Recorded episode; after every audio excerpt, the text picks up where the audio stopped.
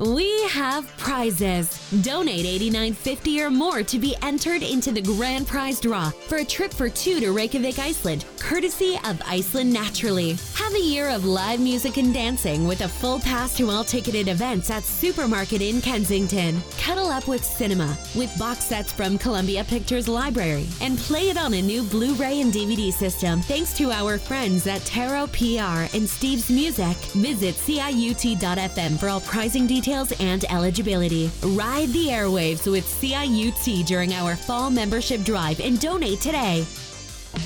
Your radio, CIUT 89.5, the sound of your city.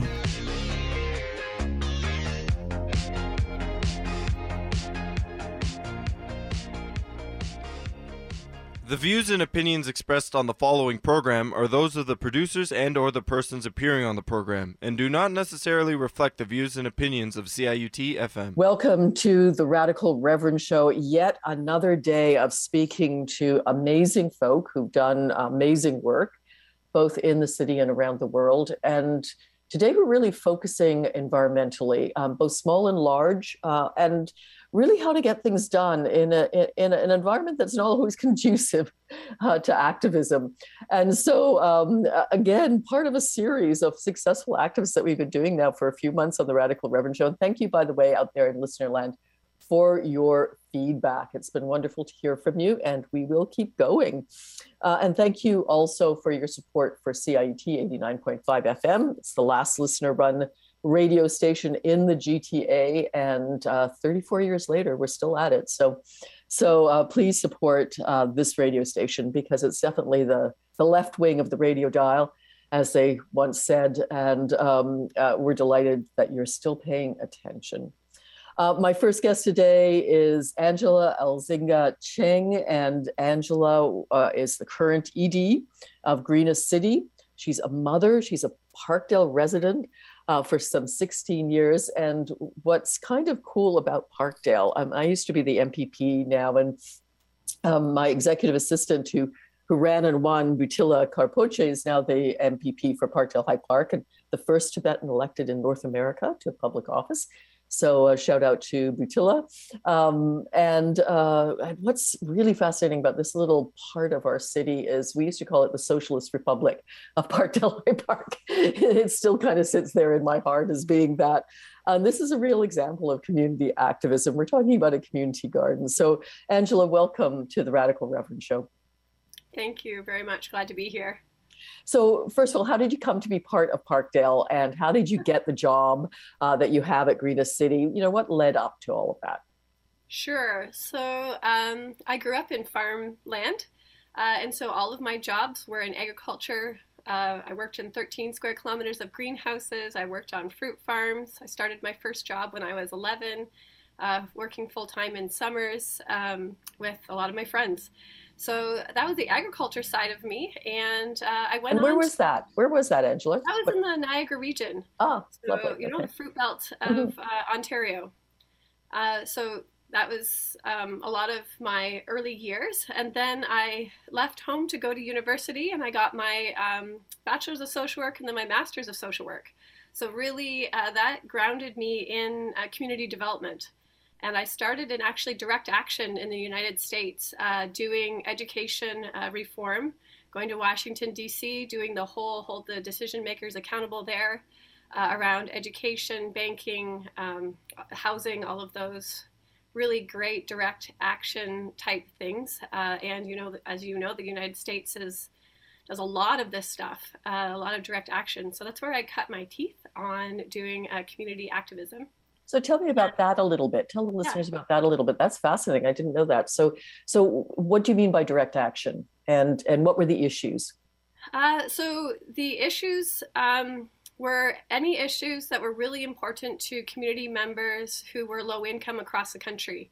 So issues of justice around housing, so affordable housing, bad landlords, slum landlords, issues around banking, so where banks would and would not give loans to people, if you're familiar with the whole term redlining. So we visited some bank decision makers in their neighborhoods as well as in downtown Washington, D.C. And then that's also issues around education reform. So the States has a different education system than we do, although we are shifting, unfortunately, but really the idea around schools of choice, and so the mass exodus from going to public schools and going to state paid for schools of choice, which ended up just being very unjust and inequitable systems there. So those were some of the key issues that I worked on while I was there. I was on the national education team while I was in the States, and then I left for British Columbia and got my master's there. I'm not going to let you go from there quite yet, but direct action. What do you mean by direct action? Oh, thank you. Yes, thank you so much. Thank you for bringing me back to that. So this is ground up grassroots work where there's work that's happening all over the country where people are gathering people who have lived experience with this, these different issues, and distilling and distilling and distilling with everyone in a grassroots way. So if you can imagine, for example, let's say a church. Churches were often used full of people who were already gathered together, determining what these issues were, determining and prioritizing together. It's really a movement of people and of grassroots people, because as we know in direct action, there's only two places of power, if you have money or if you have people. So it's really gathering together people to determine what were winnable issues, both in the citywide, then taking that to the nation. So then taking that to Washington, D.C. And so if you imagine a large hundreds and hundreds of people descending upon the chosen target for that year, or top 5 targets usually, in buses with songs and signs and, you know, going to people's neighborhoods and having demands. So these are not couched in like, would you please? These are like demands that have been distilled all the way down, and, you know, a lot of people have been part of this process and asking usually for about 3 things of the decision maker. And especially when it was a national decision maker. So it's, and the group that we were part of was really keen on not getting people arrested because often that is a really big deal in communities, of course. And so it was a really great gathering of people who were angry and rightfully so, and but were organized angry and ready to create change. So I'd say that would be a good imagery of direct action. There was a lot of fun, which is definitely part of direct action, needs to be part of it, and a lot of, as I said, anger, and rightfully so, and a good combination of solidarity with people from across the country. So you brought this diverse skill set of agriculture and direct action on social issues, and you just were saying you came back to Canada with it. So talk about that. Yeah, I was very confused when I came back to Canada. I was like, where is this? Where is this work? And, you know, I moved to British Columbia with some friends of mine to get my master's in community development. And it took a turn, and I think it was an intriguing turn to me to figure out, well, what does this look like from a Canadian perspective? I grew up in Canada. What does the change look like? And not to be stereotypical, but it was a softer creating of change, I guess, but with the same spirit. So, and I think we've lost out. And you know, there's more in Toronto now than there was when I first moved here. And a lot of that is some American influence. Groups that were in the States, started in the States, have come over to Toronto. So I moved to British Columbia, and I started in something called food security or food sovereignty, and started working in the Renfrew Collingwood Food Security Institute with an amazing group there, and got going on growing food on roofs and under sky trains, and that's where I first learned about all of this food security and food sovereignty. And then you came to Toronto. Yes, I actually came to Toronto to live with people in something called intentional community. So I moved in with another family in this neighborhood to live here together, to try to figure out what does it mean to create change as a family and with other people that wanted to do the same thing in a neighborhood that we lived in. And we invited a lot of people to live with us. At one point we had about 20 different people, 3 different houses. We ate food together 4 days a week. We shared our resources together. Yeah, we just made a commitment to living here, and it was probably one of the best decisions I've ever made. I love Parkdale. And are you still living in that community? Yeah, we still actually, we invited the one couple that we started with, who I've known since my undergrad. They moved to Chicago, and then they're living in Kitchener-Waterloo, and someone named Doug Johnson, who works with the Encampment Support Network. He's he's the partner who of the family that we used to live with, so he's very much involved in direct action here. And I'm still living with Steve, who moved in with our family 15 years ago as someone who had been previously homeless. He has an incredible story. So if you ever have a chance to interview Steve, that would be phenomenal. And we're still living together with him and our dog and 2 cats.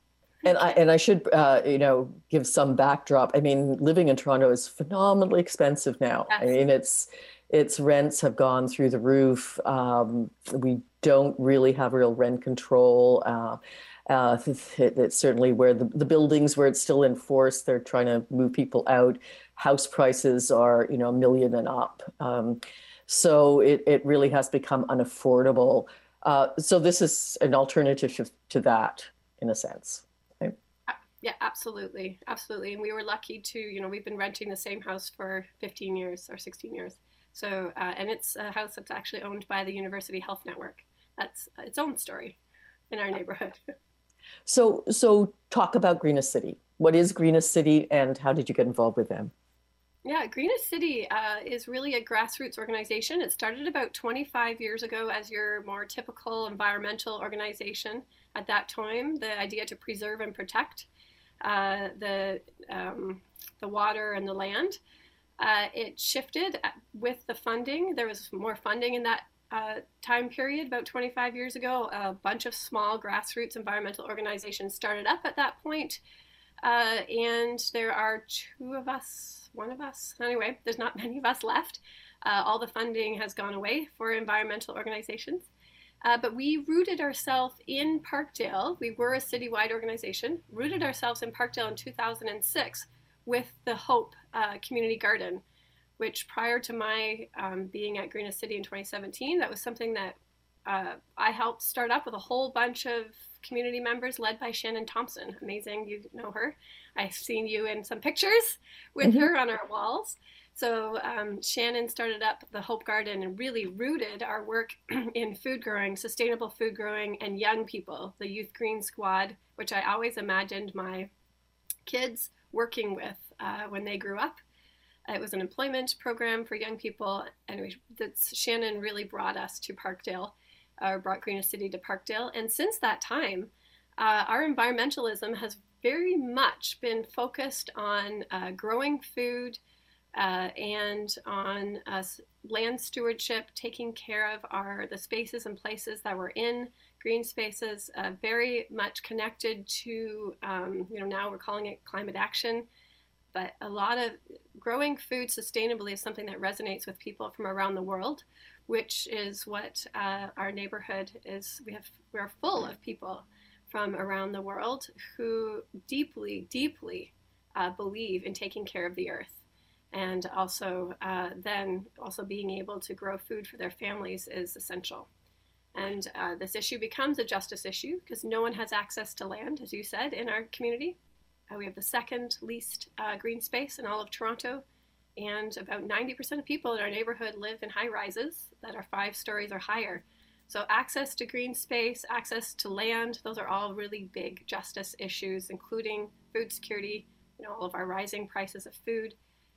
Food sovereignty, where we actually have control over our seeds and the whole food system, very important pieces in a neighborhood where people haven't had a lot of control in their life or a lot of abilities to be able to exercise democracy. And so community gardens and become spaces and places where people can be together and exercise our rights on something that's deeply important to ourselves, and take care of the land and the earth and each other. And again, a little bit of backdrop here for those who may not know the Parkdale area or downtown Toronto. So this is an incredibly multicultural area in a very multicultural city in Parkdale. I mean, at one point, I think at the local high school, 65 mother tongues were spoken. Not sure if that figure still holds, but we have immigrants and refugees from around the world, and in particular, a group of Tibetans now.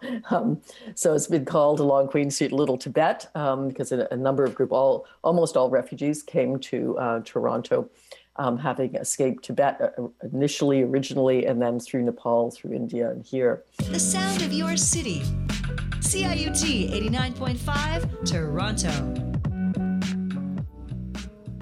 Welcome to the Radical Reverend Show and this special edition. It is that time of year when we ask you to be generous, to support this radio station and shows just like this one.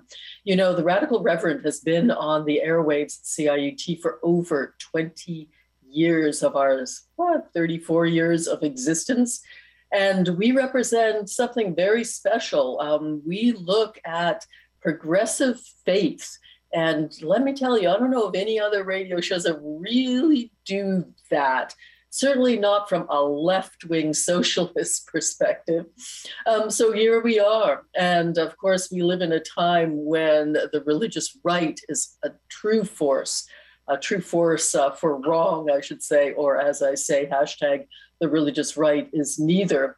So this is the show to contribute to if you are part of any religious community and think that truly we need to change our world for the better in line with our faith and over and against those who speak for us. So there's that.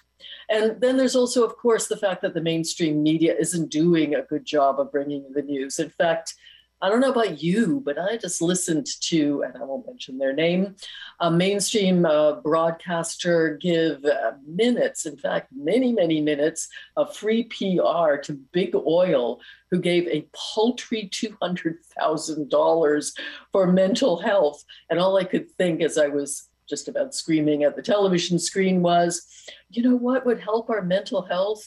Is if you stopped producing fossil fuels. That would help it, because we'd have a planet to live on. And, you know, it's hard to be mentally healthy when you're worried about your children dying. So things like that. Yeah, we don't do that at CIUT. And in fact, we're one of the few radio stations, if not the only radio station, that's not beholden really to anybody but people just like you and your support. So we're truly democratic.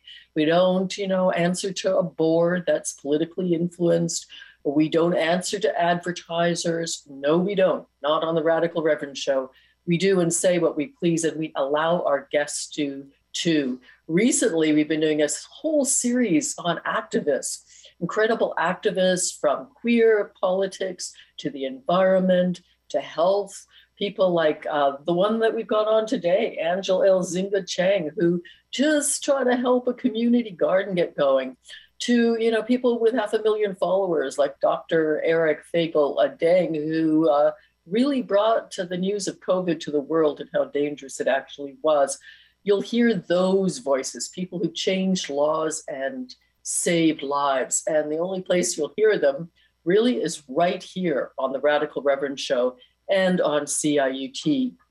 We follow Democracy Now, of course, and we're privileged and honored to do that. But we bring a particularly Canadian voice. We focus on what's happening here politically with panels like our leftist panel, because what do you hear on mainstream media? You hear righter and rightist wing panels. That's all you hear. So we don't do that here on the Radical Reverend Show, and we don't do that on the station. So if you're interested in supporting us, please do. It makes all the difference in keeping us on the air. It doesn't matter whether it's $250 or $25. We need your donation, and that's what's going to help us to make our $100,000 goal this fundraising session. And remember, this particular puppy, known as Sherry DeNovo, or Reverend Dr. Sherry DeNovo, CM, Tial, has been on the airways for over 20 of the 34 years of CIUT.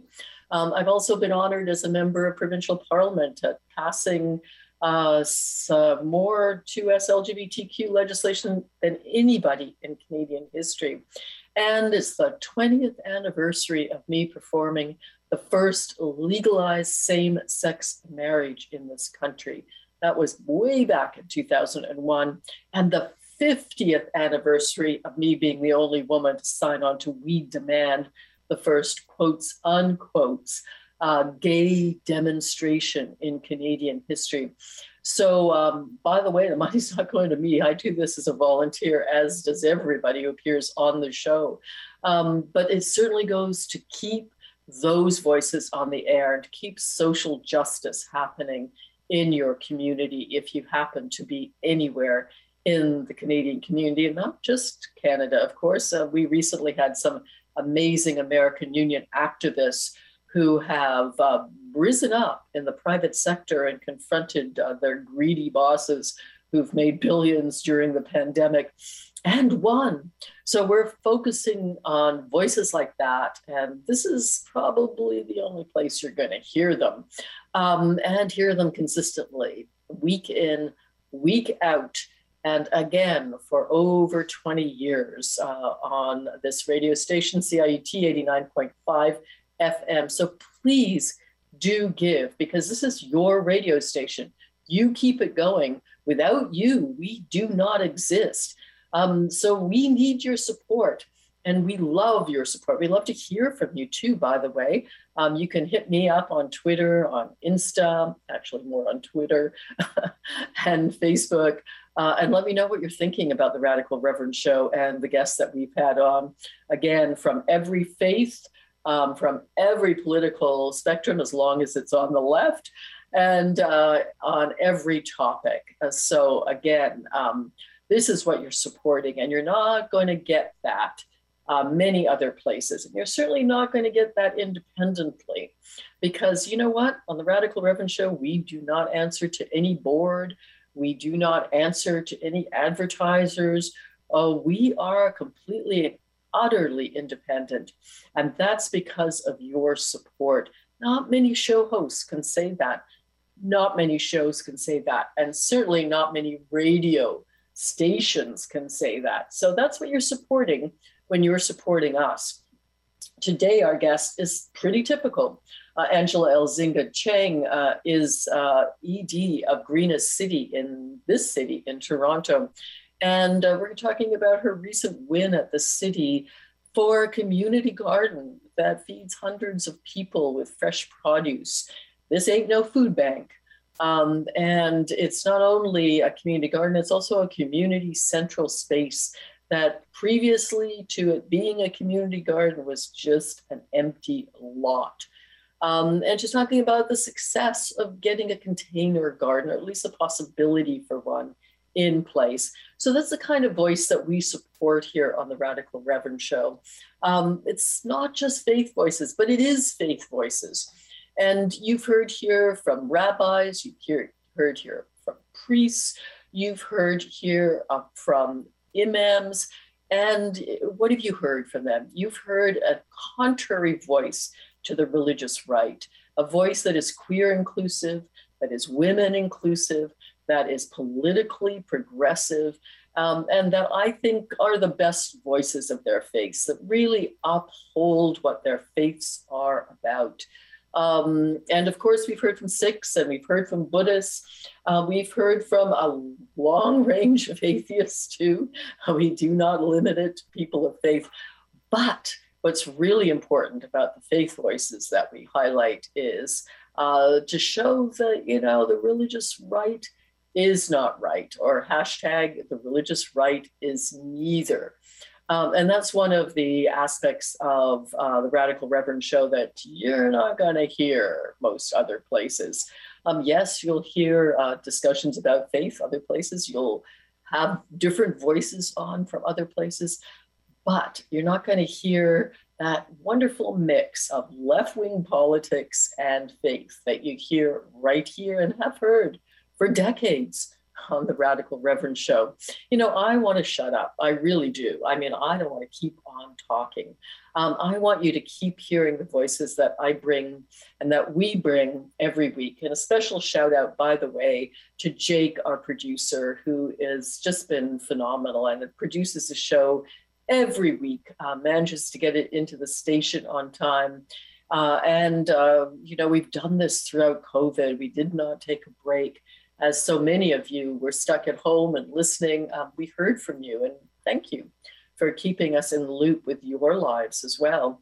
I want to thank Jake, and I want to thank all the staff at CIUT who've, again, worked straight through COVID, most of them from home, just to keep, you know, this, you know, the left wing of the sound dial going, because it's so essential.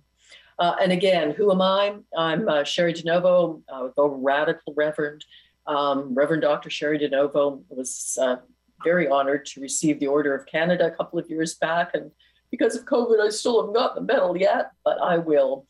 And so honored to have been able to serve as the MPP for Parkdale High Park for almost 12 years.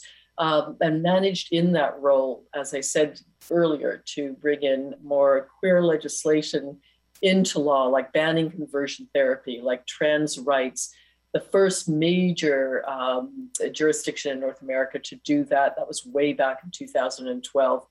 So made some many changes, parental rights as well in that mix. And coming up just this weekend, the Trans Day of Remembrance, where my bill now law demands that everyone in the legislature stand up before question period, when most of them are there, for a moment of silence for all of those trans folk who have lost their lives in the previous year. That's who I am. That's what we've done.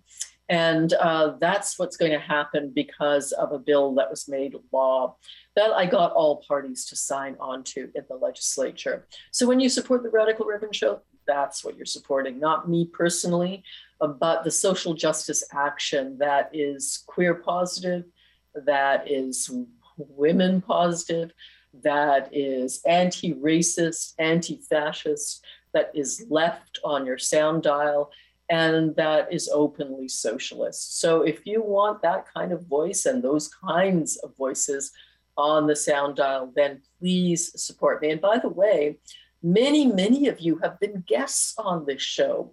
If you have ever been a guest on the Radical Reverend Show, show your love, you know, whether it's $25 or $250, you know, it's all essential. So please support us and support the kinds of voices like this amazing young woman, Angela ElzingaCheng, who's going to talk to you about, you know, political action at its most local, at its basic, but also critically important. So we're going to listen to her, and we're going to divide up that interview in 15-minute segments, just because we want to get your donations coming in. And of course, donate online.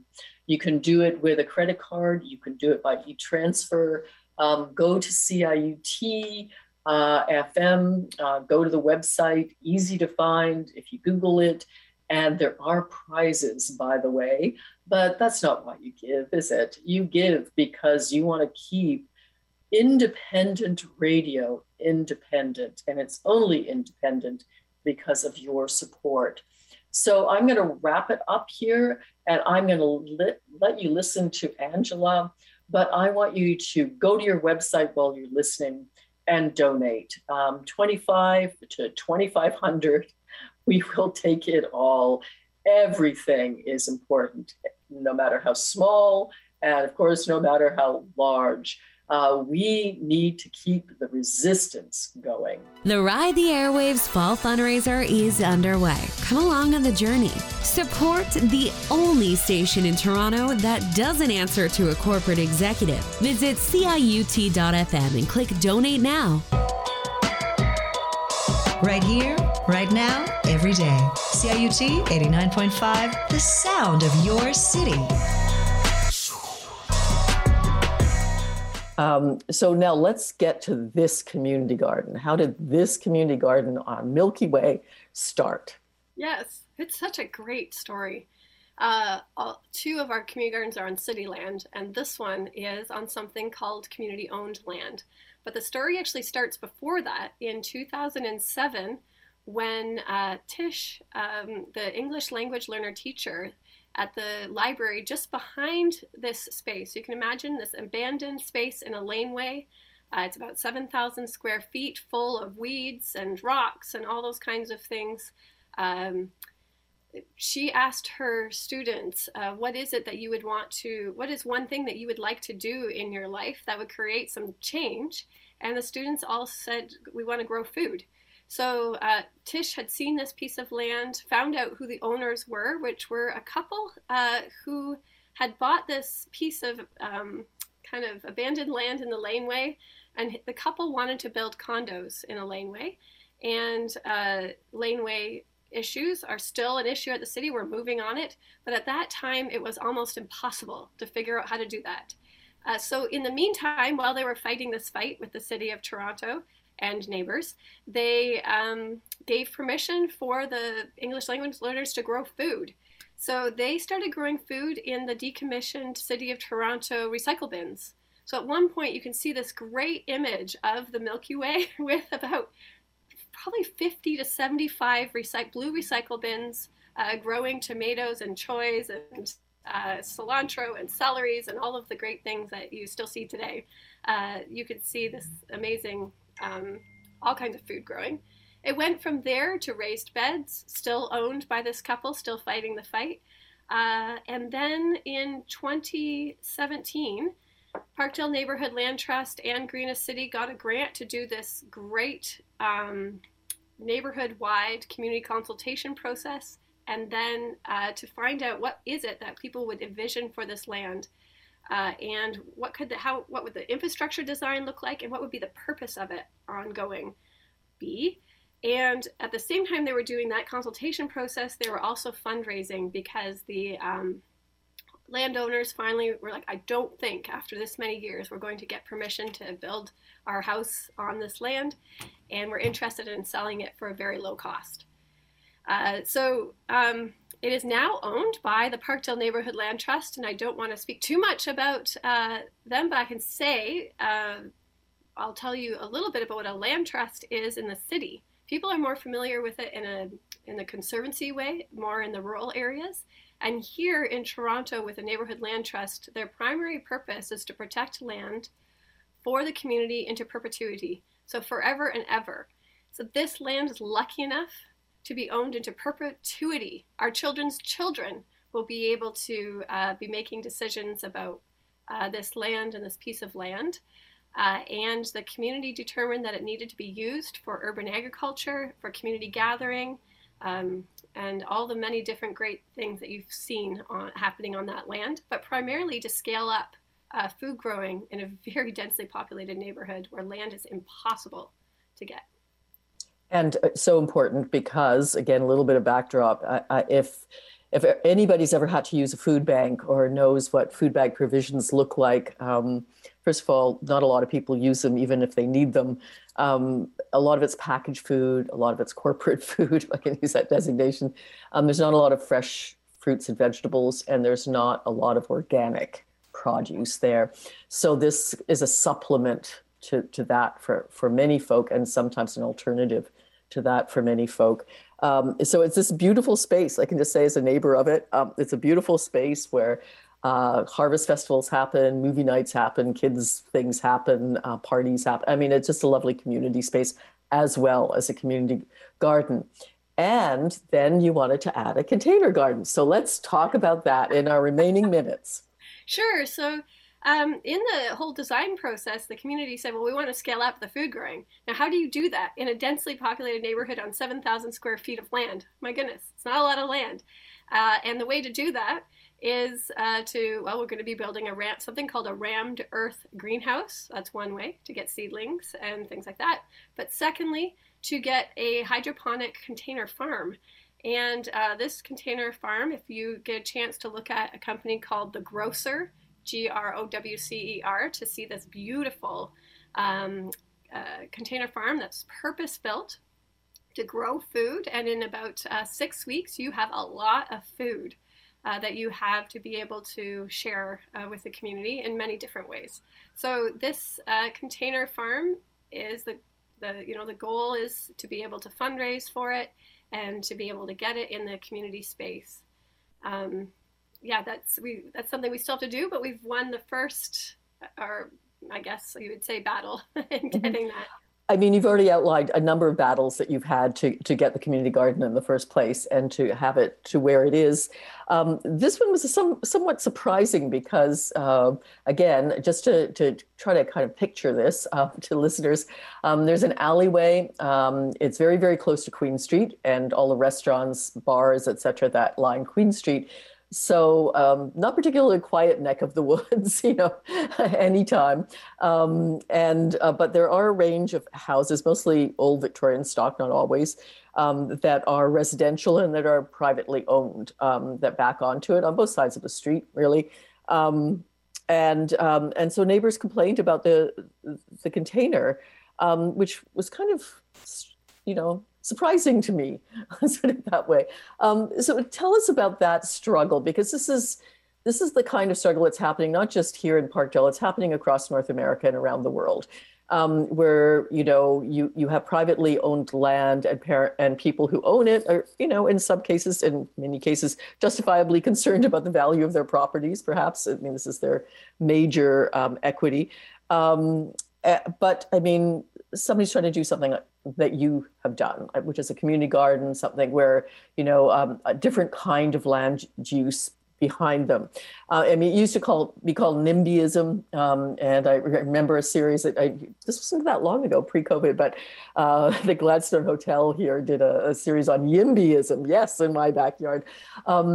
So there was a bit, you know, here we had an instance, and I'll just name it for that. I mean, it's always more complex than simply an acronym, but talk about that. I mean, and what you did, what was involved in getting what eventually was, and to not give the story away, a win.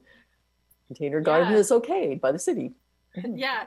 So we really feel strongly that we needed to be good neighbors. And so, you know, we had done this great consultation process with people whose land this is for. So the 7,000 square foot of land, the Milky Way, that with over 200 people. And so it was really important to us to be good neighbors and to show this plan to the neighbors. And so we did 4 different consultations with the neighbors as well. And the goal was to identify things that we might, if we can change, we can change them. And, you know, what really came clear was that the container farm was the biggest challenge for the neighbors. And it boiled down to that these homes for, you know, the homes that people owned, as you said, were people's sanctuary. And they couldn't imagine how a container farm could add value to their sanctuary, and instead it threatens that sanctuary, that place. As you said, our community is very loud already, and the Milky Way is a sanctuary for many, many, many people, hundreds of people in our neighborhood. So through those consultations, we had to make a number of changes, actually. And if we could make the change without compromising too much because we needed a win, we would. And that was, we had to change where the service gate was located to the expense of sun and growing space. We changed the location of the container farm, also to the expense of growing space. Those were, for us, winnables because we felt like we were continuing to move forward in a way that would demonstrate that we were being responsive to neighbor concerns. And we still saw that we could get what we wanted, which was a yes for this space. Unfortunately, the neighbors were still extremely concerned about the noise. So we had to hire a noise consultant. We hired an alternative solutions consultant. We've been working with engineers. We have our landscape architect. So we've done a lot of work to try to create a space that would both address the concerns of the immediate neighborhoods, but as well as hold firmly to what we had heard from the community. I was absolutely unwilling to take out this container farm because this is what the community had said they wanted. This was integral. So if we had to move it, I would move it, but it had to stay there. Yeah. And so then this went to the city committee of adjustments, and which was quite an interesting process to me. I mean, I just found it, it's a subject for another discussion another day, but just phenomenally bureaucratic. But anyway, so there we were. Various people testified, you know, for and again this project. The city moved and said yes. But, you know, so by the way, if you've just tuned in, you've missed a lot. And please listen to the show on podcast. I'm speaking to Angela ElzingaCheng here, the current executive director of Greenest City, mother and Parkdale resident for some 16 years, and one of the movers and shakers behind this wonderful community garden and now in the future container garden. You just outlined some of the elements that went into the win, some compromise that you made, consultation that you've done, but yet in the spirit of direct action, that's part of your experience, not being willing to give up, that you wanted a yes at the end of this. So is there anything that we've missed in getting that yes at the end of this, which you got at the city? So, you know, actually our first site plan went into the city in August of 2019. And they were supposed to give us the answer of, you know, yes, no, change this, get this process through by December of 2019. That's their commitment to developers. And nevertheless, as you can see, we actually didn't make it to the Committee of Adjustment until October of 2021. That process in and of itself was hair pulling. People just didn't get back to us. We're too small and tiny. There's more important developers to listen to. We're a small file. They don't, you know, we don't even show up on the neighborhood's development list. So that process in and of itself was demoralizing, like knocking against a wall instead of a door was really what that felt like. So that took a lot of persistence.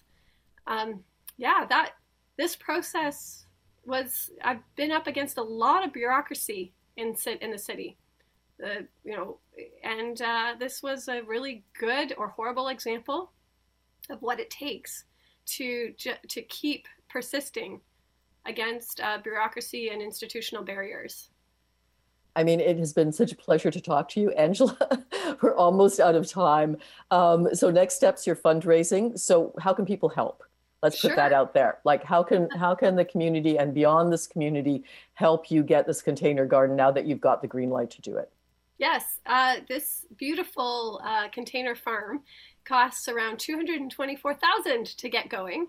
And so that is something that we have to fundraise for. We're hoping, we've already put out some grants out there, but it is something that we're going to have to fundraise for. And so people absolutely could contribute to the Milky Way initiative to be able to have the capital to build this or to get the container farm. That would be one way. Of course, as people have the opportunity to volunteer, we would love to have people to come in and support with our growing food and participate in any of our many events that happened at the Milky Way. And if they want to send you money, where does that go to? Greenest City? Yes, that would be okay. Look up greenestcity.ca. Yes. Great. Thank you so much for being on the Radical Reverend Show. We could have done another half hour. It always goes too quickly. Thank you so much, and best of luck with the container garden. We'll stay tuned. Please let us know what happens when you finally break ground with it, and certainly we'll be out there to celebrate along with you. Thank you.